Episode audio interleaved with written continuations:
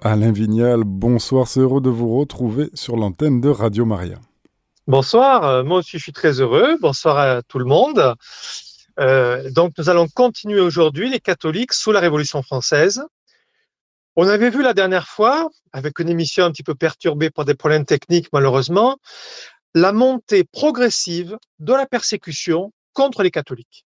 D'abord une persécution contre les réfractaires, ceux qui avaient refusé le serment euh, de fidélité à la constitution civile du clergé, euh, euh, qui a été dirigé par le gouvernement révolutionnaire contre la papauté. Et puis ensuite, une persécution dirigée contre les jureurs eux-mêmes, c'est-à-dire ceux qui avaient accepté pourtant cette constitution civile du clergé. Les taux se resserrent peu à peu. J'avais fait la dernière fois une liste de différentes lois qui montraient cette, persécution jusqu'à entrer dans ce qu'on appelle une déchristianisation. La déchristianisation, notamment de l'an 2, que j'avais un petit peu décrite par rapport aux études de l'historien marxiste Michel Vauvel, euh, se passe notamment dans plusieurs départements du sud-est de la France et se manifeste par des fermetures d'églises, des destructions, des descentes de cloches, des changements de nom de lieu, des blasphèmes publics dans les églises, etc., etc. Et ce qui est intéressant, c'est que on est allé très loin parce qu'on a voulu reconstruire la société euh, en passant par des mesures qui semblent peut-être anecdotiques, mais qui avaient une grande importance pour les révolutionnaires. Par exemple, le 8 novembre 1793, savez-vous qu'on a interdit le vouvoiement au comité de salut public? C'est une idée qui a été déposée par, euh, proposée par le député Claude Bazir et on a également ajouté l'interdiction de monsieur et madame. Euh, si vous voulez quelques détails, lisez Frédéric Rouvillois, euh, Histoire de la politesse de la Révolution à nos jours. Et euh, d'ailleurs, on sait que cette reprise sera, cette mesure, pardon, sera reprise par des régimes totalitaires au XXe siècle. Alors pourquoi? Eh bien, en fait, on veut revenir à l'Empire romain où il n'y avait pas de vouvoiement, parce que ça, ça ne faisait pas partie de, de la langue de l'époque. Et d'ailleurs, on pense que la pratique du vouvoiement provient du bas latin à l'époque de la tétrarchie. Euh, l'empereur Dioclétien, à la fin du IIIe siècle, avait euh, divisé l'empire en quatre parties et disait que les deux Augustes et les deux Césars étaient solidairement responsables du pouvoir. Et donc, quand on s'adressait à un des empereurs, on s'adressait à tous les empereurs. Et donc, ce serait de là, on n'en est pas certain historiquement, mais ce serait de là que viendrait le vouvoiement. En tout cas, on a interdit le vouvoiement, l'appellation monsieur ou madame, le 8 novembre 1793. Comme la nature a horreur du vide, eh bien, si on supprime le catholicisme, il faut bien le remplacer par autre chose. On va inventer de toutes pièces d'autres cultes. À l'automne 93, naît le culte de la raison, promu par Jacques Hébert, le chef des exagérés, et qui se diffuse notamment à Lyon, euh, dans le centre de la France aussi, encouragé par les représentants en mission du gouvernement révolutionnaire, euh, et dont le fondement est athée et naturaliste. En fait, il s'agit de cortèges déguisés, de processions, euh, de cérémonies souvent iconoclastes, de dépouillements d'églises, qui célèbrent à la place de la religion la raison, personnifié par euh, une belle femme qui représente en fait toutes les forces de la nature rationnelle, la nature vue par la raison de l'homme. En particulier, le 10 novembre 1793 a lieu une grande fête de la liberté dans la cathédrale désacralisée de Notre-Dame de Paris.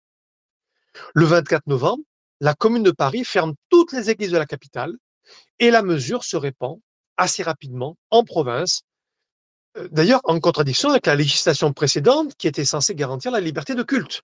Donc on voit bien que euh, très rapidement, en, quelques mois, les lois euh, n'hésitent pas à se contredire les unes avec les autres. Et on organise de nombreux autodafés qui vont brûler euh, les livres sacrés, détruire certains objets d'art et certains instruments de culte. Un autre culte, parallèle à celui de la raison, c'est le culte de l'être suprême, qui apparaît plutôt un peu plus tard, au printemps 1794. C'est le rival du précédent parce que il n'est pas athée, mais il est beaucoup plus déiste.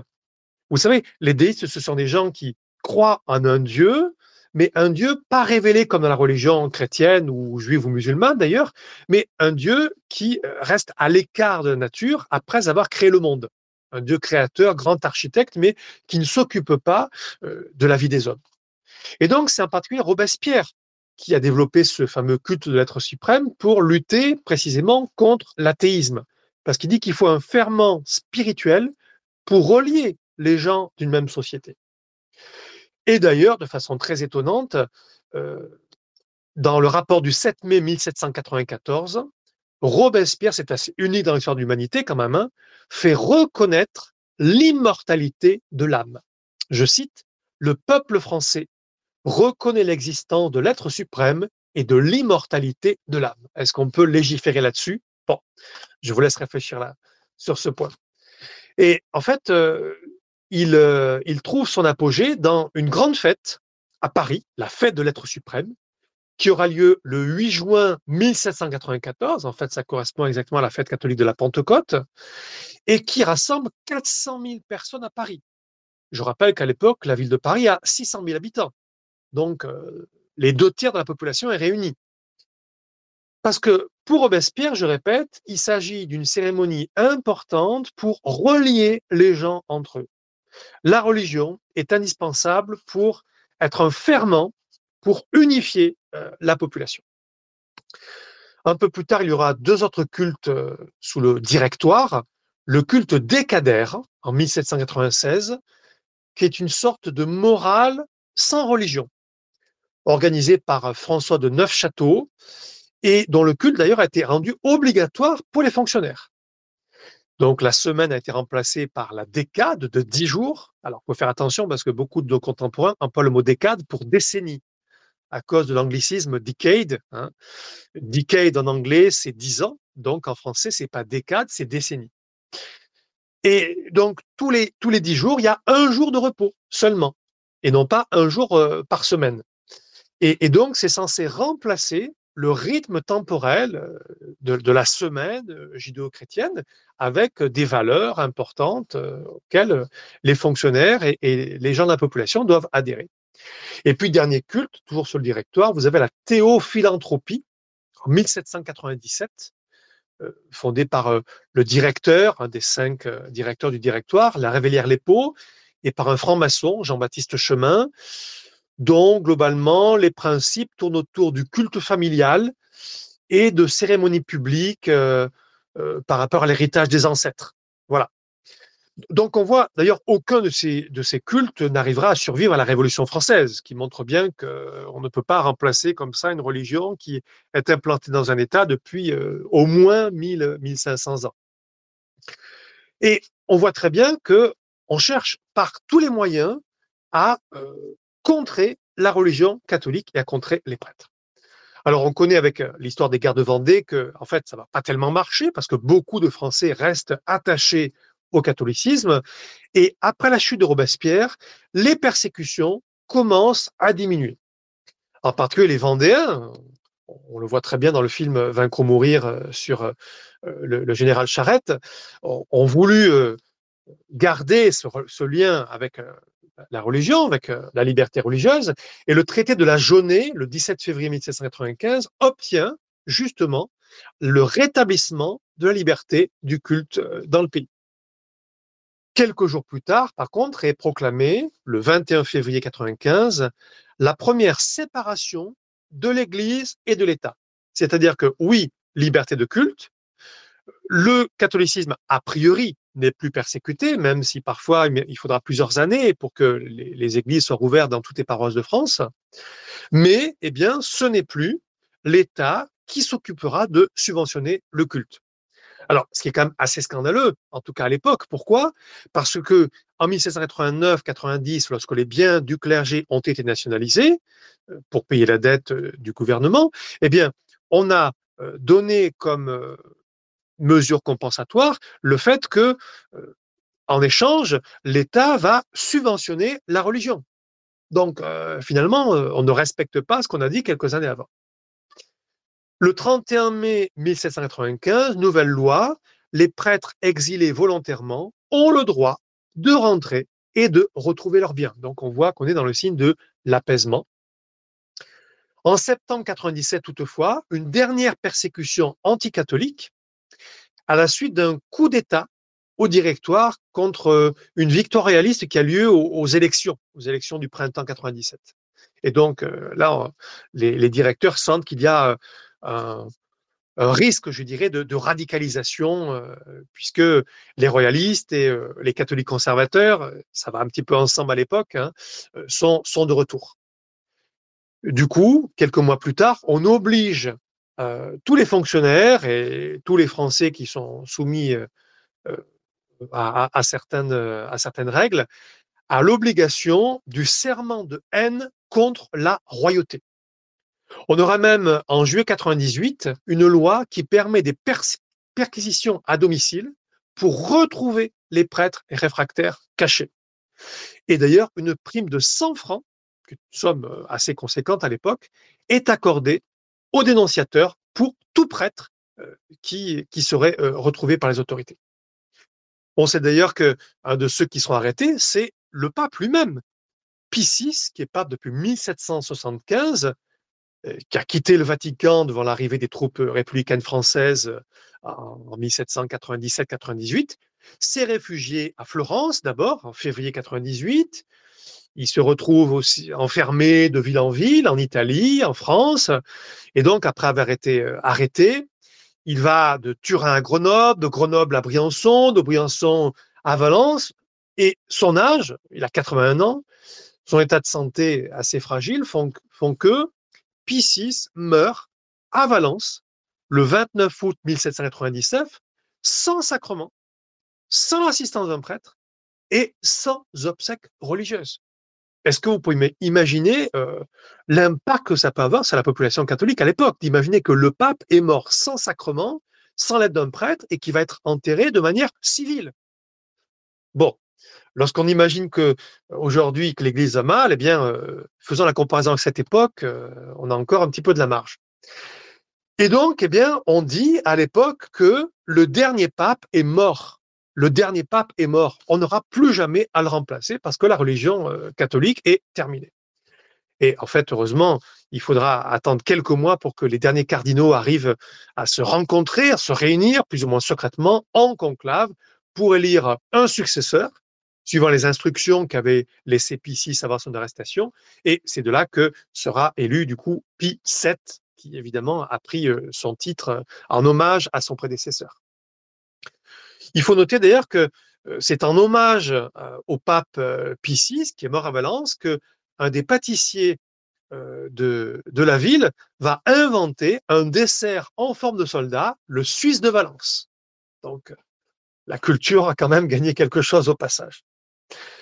Et donc, eh bien, c'est en 1800, je répète, que Barnaba Caramonti, un prieur de la basilique Saint-Paul hors les murs, qui a été créé cardinal en 1785, un peu avant la Révolution française, est élu avec, après 104 euh, jours de conclave et 227 jours de vacances. On imagine euh, euh, donc la, joie des catholiques lorsqu'ils ont pu attendre, apprendre la nouvelle avec un petit peu de décalage évidemment en raison des, moyens de transport, des communications un petit peu, un petit peu en désordre à l'époque. Et d'ailleurs, euh, la, grande chance du catholicisme, c'est que le pouvoir politique a changé en France, parce que, pas le coup d'État du 18 Brumaire, le 9 novembre 1799, un militaire euh, qui est en pleine ascension à l'époque, un certain Napoléon Bonaparte, euh, ordonne la réouverture de toutes les églises qui étaient encore restées fermées. Il y a un ordre du, 18, pardon, du 28 décembre 1799 et il décide de négocier avec le pape. Et là, quand même, c'est un tournant énorme dans la fin de la Révolution française parce que euh, il s'inscrit évidemment en contradiction avec ce qui s'est passé euh, plusieurs années avant. Alors, quel est le but de Bonaparte, qu'on n'appelle pas encore Napoléon, puisqu'il il ne prendra le nom d'empereur qu'en 1804 euh, avec le sacre? Bonaparte est catholique de culture, pas pratiquant, euh, il s'est marié d'ailleurs euh, civilement avec Joséphine de Beauharnais, il faut le rappeler. Hein. Euh, il faudra attendre quelques jours avant le sacre pour que le mariage religieux soit, entre guillemets, réparé. Et, donc, il est en même temps pragmatique. Il se rend compte, après avoir connu toute la stabilité de la Révolution française, que la foi n'a pas pu être déracinée de la majorité de la population française, et donc on ne peut pas reconstruire la France sans les catholiques. Et comment construire la France? Eh bien, en allant voir le chef de l'Église catholique, en allant voir donc le nouveau pape, Pie VII. Et donc, il y a plusieurs mois de négociations, euh, d'abord clandestines et puis de plus en plus publiques, entre les légats du pape et puis les envoyés de Bonaparte, qui aboutissent le 15 juillet 1801 au fameux Concordat. Le Concordat, c'est d'ailleurs pas le premier en France, hein, il y avait eu en 1516 le Concordat de Bologne, euh, qui était assez favorable au roi, François Ier à l'époque, après la, bataille euh, gagnée de Marignan. Et le Concordat, c'est un accord entre euh, le gouvernant d'un pays, en particulier un roi à l'époque, et puis la papauté. En l'occurrence, le Concordat est assez favorable au catholicisme, Premièrement, la liberté de culte est proclamée et complètement rétablie, hein. plus aucune église euh, fermée. Le catholicisme est reconnu comme la religion de la grande majorité des Français. Alors, c'est plus la religion d'État, mais quand même la grande majorité des Français et celle du premier consul. Sous-entendu que si le premier consul n'est plus Bonaparte, eh bien, alors, on sait très bien que l'histoire n'a décidé autrement, mais eh bien, il faut prendre quelqu'un qui est catholique. La carte des diocèses est redécoupée. On aura désormais 60 diocèses, dont 10 archevêchés, c'est-à-dire beaucoup moins, euh, la moitié moins que, ce qui était avant la Révolution française, hein, avec exigeant de démission de tous les évêques des anciens diocèses d'Ancien Régime. Hein. c'est le, bref Tam Multa du 15 août 1801 euh, ce qui d'ailleurs est, très mal perçu du côté des réfractaires, hein, qui dit mais nous on a été fidèles au pape et à l'Église jusqu'au bout, pourquoi on devrait démissionner? Et le pape décide de repartir de zéro, hein, euh, puisque les évêques jureurs et les évêques réfractaires doivent euh, ensemble démissionner. Donc le concordat est signé le 15 juillet 1801 et donc il entre en application le dimanche de Pâques, 18 euh, avril 1802, donc quelques mois plus tard, euh, avec euh, d'ailleurs une cérémonie solennelle, de, le chant du Te Deum à Notre-Dame de Paris. et, donc, c'est appliqué. Alors, c'est une grande joie chez les catholiques de France, à l'exception de quelques mécontents, quand même, ce qu'on appelle la petite église. La petite église, souvent, ce sont des anciens réfractaires, donc qui avaient résisté à la Révolution pendant plusieurs années, et qui, évidemment, ont mal accepté le fait que le pape, alors non pas évidemment, ce serait passé du côté des joueurs, bien entendu, mais a demandé quand même la, démission des réfractaires. Je l'ai dit tout à l'heure, pour des raisons de pacification, d'apaisement. Et dit, mais c'est pas normal, donc nous, du coup, on va faire sécession. Et cette petite église euh, décide de, rester pendant de nombreuses années dans certaines régions, en Vendée évidemment, dans le Poitou, en Bourgogne, autour de Saint-Maximin, aussi dans le Var, en Provence. Et euh, pendant plusieurs dizaines d'années, il y a quelques prêtres. Alors euh, après, ça s'est quasiment éteint euh, à, la mort du dernier prêtre autour de 1835-1840. Hein. Mais encore aujourd'hui, il y a des mouvements de petites églises qui, subsistent dans certaines régions alors sans prêtre évidemment, puisqu'il n'y a plus d'ordination, mais euh, qui, veulent rester fidèles euh, à, ce refus du concordat. Sinon, euh, ailleurs en France, eh bien, il y a une organisation qui fait que le culte est financé par un budget de l'État qui est voté chaque année par le Parlement. Alors, bien entendu, le culte catholique, mais aussi le culte protestant et un petit peu plus tard aussi le culte juif. Alors, pas encore le culte musulman, bien, évidemment, puisqu'il n'y a, quasiment aucun musulman euh, recensé avant la Première Guerre mondiale euh, sur le territoire métropolitain de la France. Bon, et donc, euh, les évêques et les prêtres ne sont plus nommés par le, gouvernement aux électeurs, comme c'était le cas dans la constitution civile schismatique sous la Révolution française, hein, mais ils doivent prêter serment de fidélité au gouvernement et il récite à la fin de la messe une prière, le Domine salvam, salvam fac rem publicam. et non plus fac salvum fac regem. C'est-à-dire que Dieu, euh, en gros, euh, préserve la République, préserve la chose publique, préserve l'État, les autorités de l'État. Voilà. Et donc, eh bien, globalement, le concordat marque une victoire pour l'Église, malgré l'ajout de certains articles organiques qui ont organisé le culte protestant, ce qui n'était pas prévu au départ. Alors, dans un, dans un point suivant, j'aimerais voir un peu maintenant comment les catholiques eux-mêmes, dans le peuple, ont tenté de réagir aux mesures euh, qui ont été prises par la Révolution française. Parce que pour moi, on a vu ce qui s'est passé euh, en haut, les différentes lois que j'ai égrenées euh, sur les, les, différentes années, notamment de la terreur, de persécution des réfractaires et persécution des jureurs. Mais finalement, comment les catholiques eux-mêmes ont réagi? Alors évidemment, il y a plusieurs périodes. Euh, la première période, c'est un large soutien aux réformes.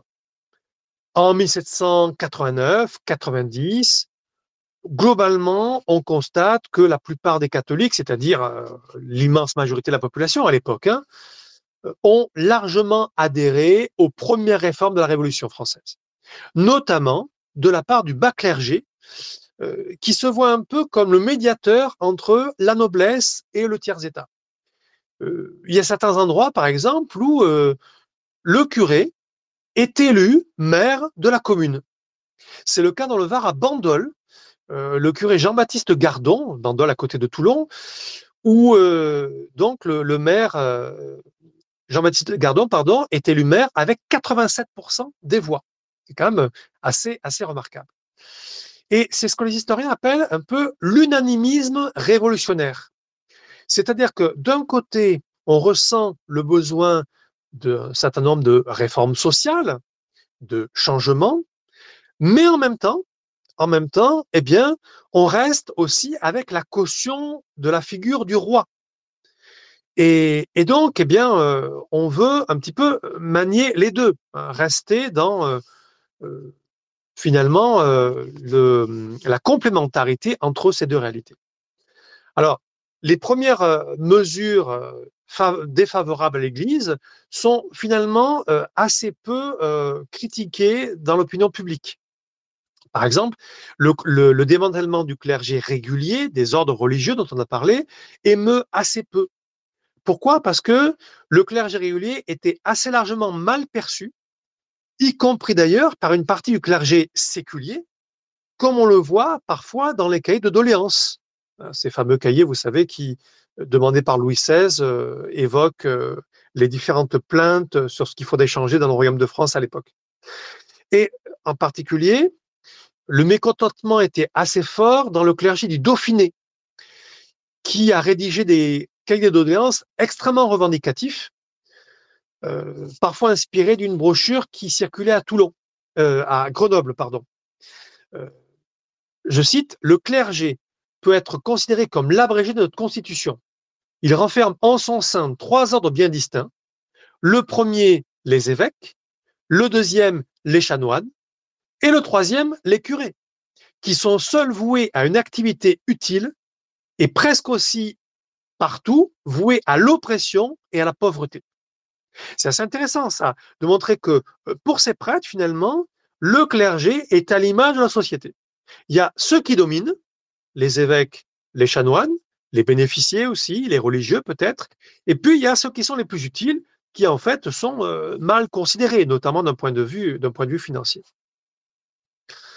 Euh, exemple, le curé de Saint-Georges de Vienne, dans le Dauphiné toujours, écrit chanoines, abbés et prieurs ne sont pas d'institutions divines. Ils ne sont que des usurpateurs, des hors-d'œuvre à l'édifice de l'Église. On voit un peu euh, dans, quel état de remise en cause on est par rapport à la tradition de l'Église. C'est assez, euh, assez impressionnant. Hein. Tout ce que l'Église a, déployé de nouveautés dans son organisation au cours des siècles se trouve complètement nié, voyez, par des changements de mentalité. En même temps, c'est vrai que quand on voit que Talleyrand ou la BCIS ont été élus députés du clergé, on comprend que des évolutions euh, importantes ont eu lieu, euh, euh, y compris chez les prêtres. Alors pourtant, l'unité dure finalement assez peu. Avant même l'affaire du serment civique dont on va reparler, se déroulent des incidents isolés contre les catholiques les plus fervents. Alors, par exemple, dans le sud de la France, euh, à des endroits où on a une euh, coexistence entre catholiques et protestants, eh bien, il y a un massacre. Le premier massacre religieux de la Révolution, le 14 juin 1790, à Nîmes, on parle avec euphémisme de la bagarre de Nîmes. Alors, une bagarre quand même qui a fait 300 morts. Euh, il y a quand même un peu plus, un peu moins grave comme, comme bagarre. Hein. Et euh, vous avez un groupe de protestants révolutionnaires qui s'en est pris à une partie de la population et euh, qui a notamment euh, tué des religieux capucins après avoir envahi le couvent. Et puis, bon, ça a dégénéré dans les proportions que j'ai que j'ai mentionnées. Donc, quand même, l'unanimité n'est pas totale et assez vite, elle va se, se, se fissurer. Deuxième point, c'est vraiment la rupture du serment civique. On est en 1791. Alors pourquoi c'est une rupture? Parce que là, on s'attaque au fondement euh, juridique de l'Église. Pour certains, l'événement a un peu agi comme un révélateur qui montre qu'on est allé quand même assez loin, qu'on est allé trop loin. Alors, euh, j'en avais déjà un petit peu parlé, c'est un moment qui a été extrêmement étudié parce qu'on a beaucoup de sources encore, on a beaucoup d'archives qui datent de, de cette époque-là, parce qu'il a fallu se prononcer pour ou contre le serment. Et donc, du coup, on a tenu des relevés, des archives qui ont été conservées pour savoir si tel prêtre a, a juré, si tel prêtre a été réfractaire, si tel prêtre s'est rétracté, etc., etc. Et donc, les historiens ont fait des calculs statistiques. Un Américain, Timothy Tackett, dans les années 1980, a euh, développé euh, toute une série de chiffres en montrant que globalement, il y a eu en France 53% de jureurs, 47% de réfractaires. Alors, euh, les historiens ont fait remarquer que c'est un peu un chiffre de second tour d'élection présidentielle qui montre une France coupée en deux, avec une petite majorité d'un côté et une forte minorité de l'autre. Hein. Ce qui montre évidemment euh, une, fracture importante dans, le pays. Vous voyez, on n'est plus dans l'unanimité, on n'est plus à 90-10, hein, bien entendu. Et, donc, on voit que euh, beaucoup de prêtres qui, au départ, n'étaient pas défavorables à, la Révolution, quand ils voient qu'ils s'attaquent euh, à, cette réorganisation de l'Église contre l'avis du pape, contre la tradition de l'Église catholique, eh bien, ils décident de ne pas euh, prêter serment. Et d'ailleurs, assez facilement, on voit des gens qui changent d'avis.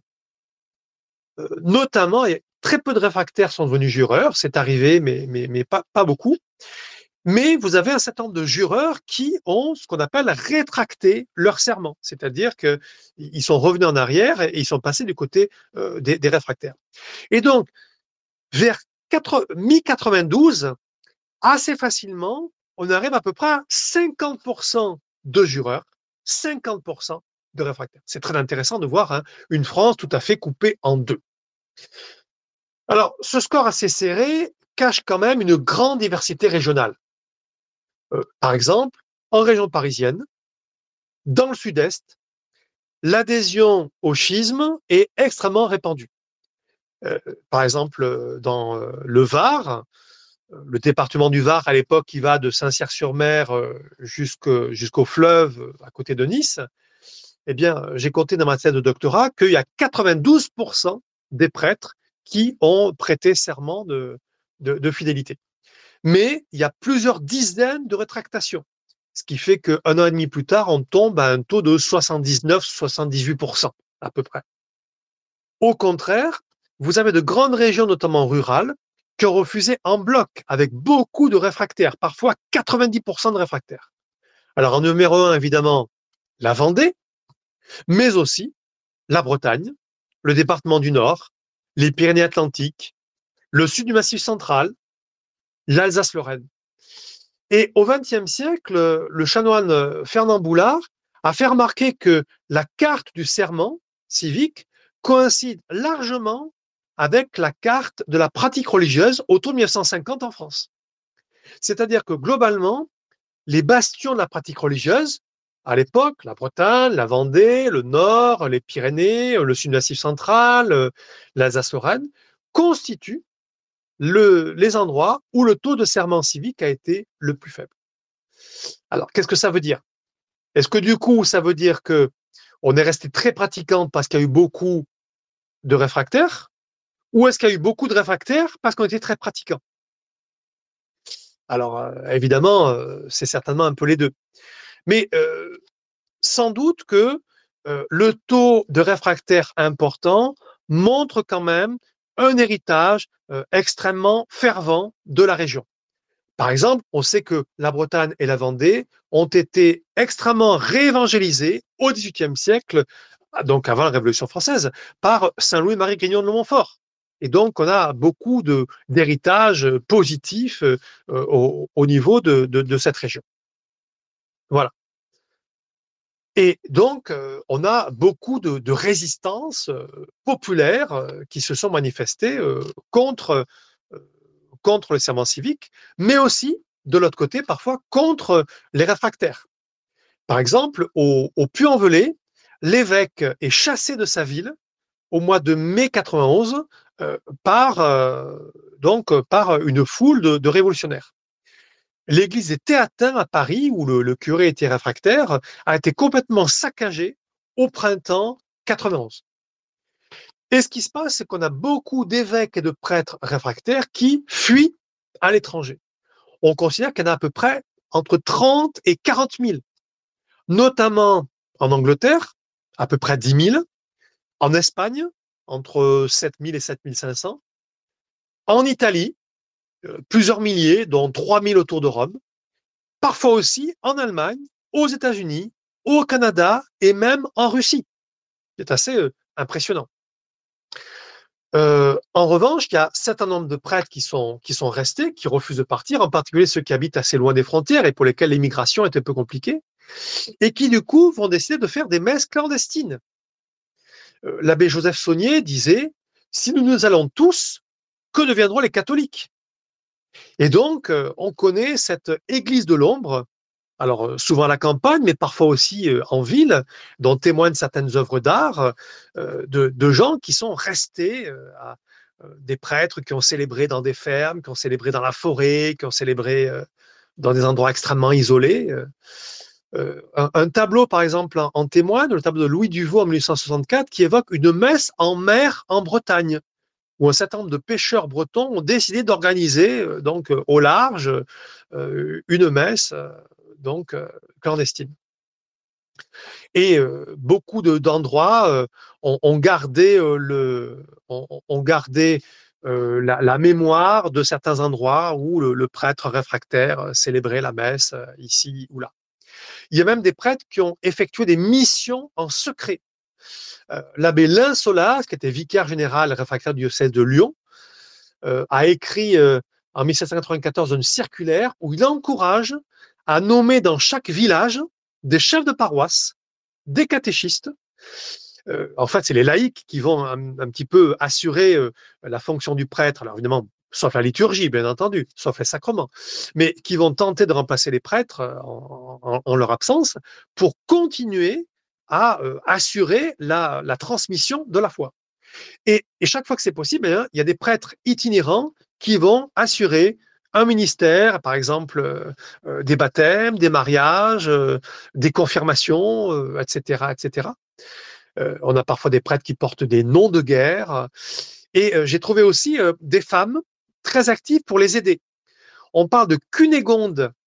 Cunégonde, c'est un nom de code de Henriette de Castéran qui organisait les trajets et les cachettes des prêtres dans tout le sud-ouest de la France. Et écoutez ce que dit Monseigneur de Guin-Montagnac, évêque de Tarbes. Il est dommage qu'elle ne soit pas un homme. J'en aurais fait un excellent ministre de l'Église. Je cite. Et puis, eh bien, jusqu'à euh, la mort, certains ont résisté, d'où les nombreux martyrs de la Révolution. Beaucoup de catholiques ont payé de leur vie leur fidélité à l'Église et leur opposition aux mesures du gouvernement. On peut en citer quelques-uns les Carmélites de Compiègne, les Ursulines de Valenciennes, les Filles de la Charité d'Arras, les Religieuses d'Orange, le père Noël Pinault, les prisonniers des massacres de septembre 1792, les 64 béatifiés par Jean-Paul II en 95, euh, dont figurent certains que j'ai cités, etc., etc. Et puis, bien entendu, la résistance armée, notamment dans les guerres de Vendée, mais aussi les chouans de l'Ouest, de Bretagne, de Normandie, de Maine, d'Anjou, les royalistes du Vivarais, euh, donc euh, en Ardèche, l'expédition de Quiberon aussi euh, en 1795, qui ont gardé un certain nombre de lieux de mémoire plus ou moins connus du grand public. Connaissez-vous par exemple la Croix des Galets de l'île Madame en Charente-Maritime au large de la, Rochelle, qui garde le, souvenir de nombreux prêtres déportés? Le mémorial des Lucs sur Boulogne en Vendée, où a eu lieu le massacre de tout un village. Euh, la, mémoire est chère à l'historien Reynald Secher. Et puis, euh, je répète, des lieux de messe clandestine euh, ici ou là. Et pour terminer, j'aimerais signaler un paradoxe, c'est que la Révolution française a tout de même eu un aspect évangélisateur.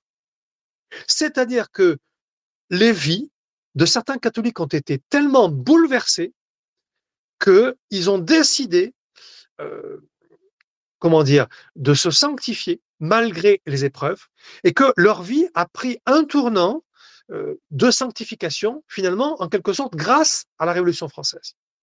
Deux, trois exemples qu'on continuera la prochaine fois.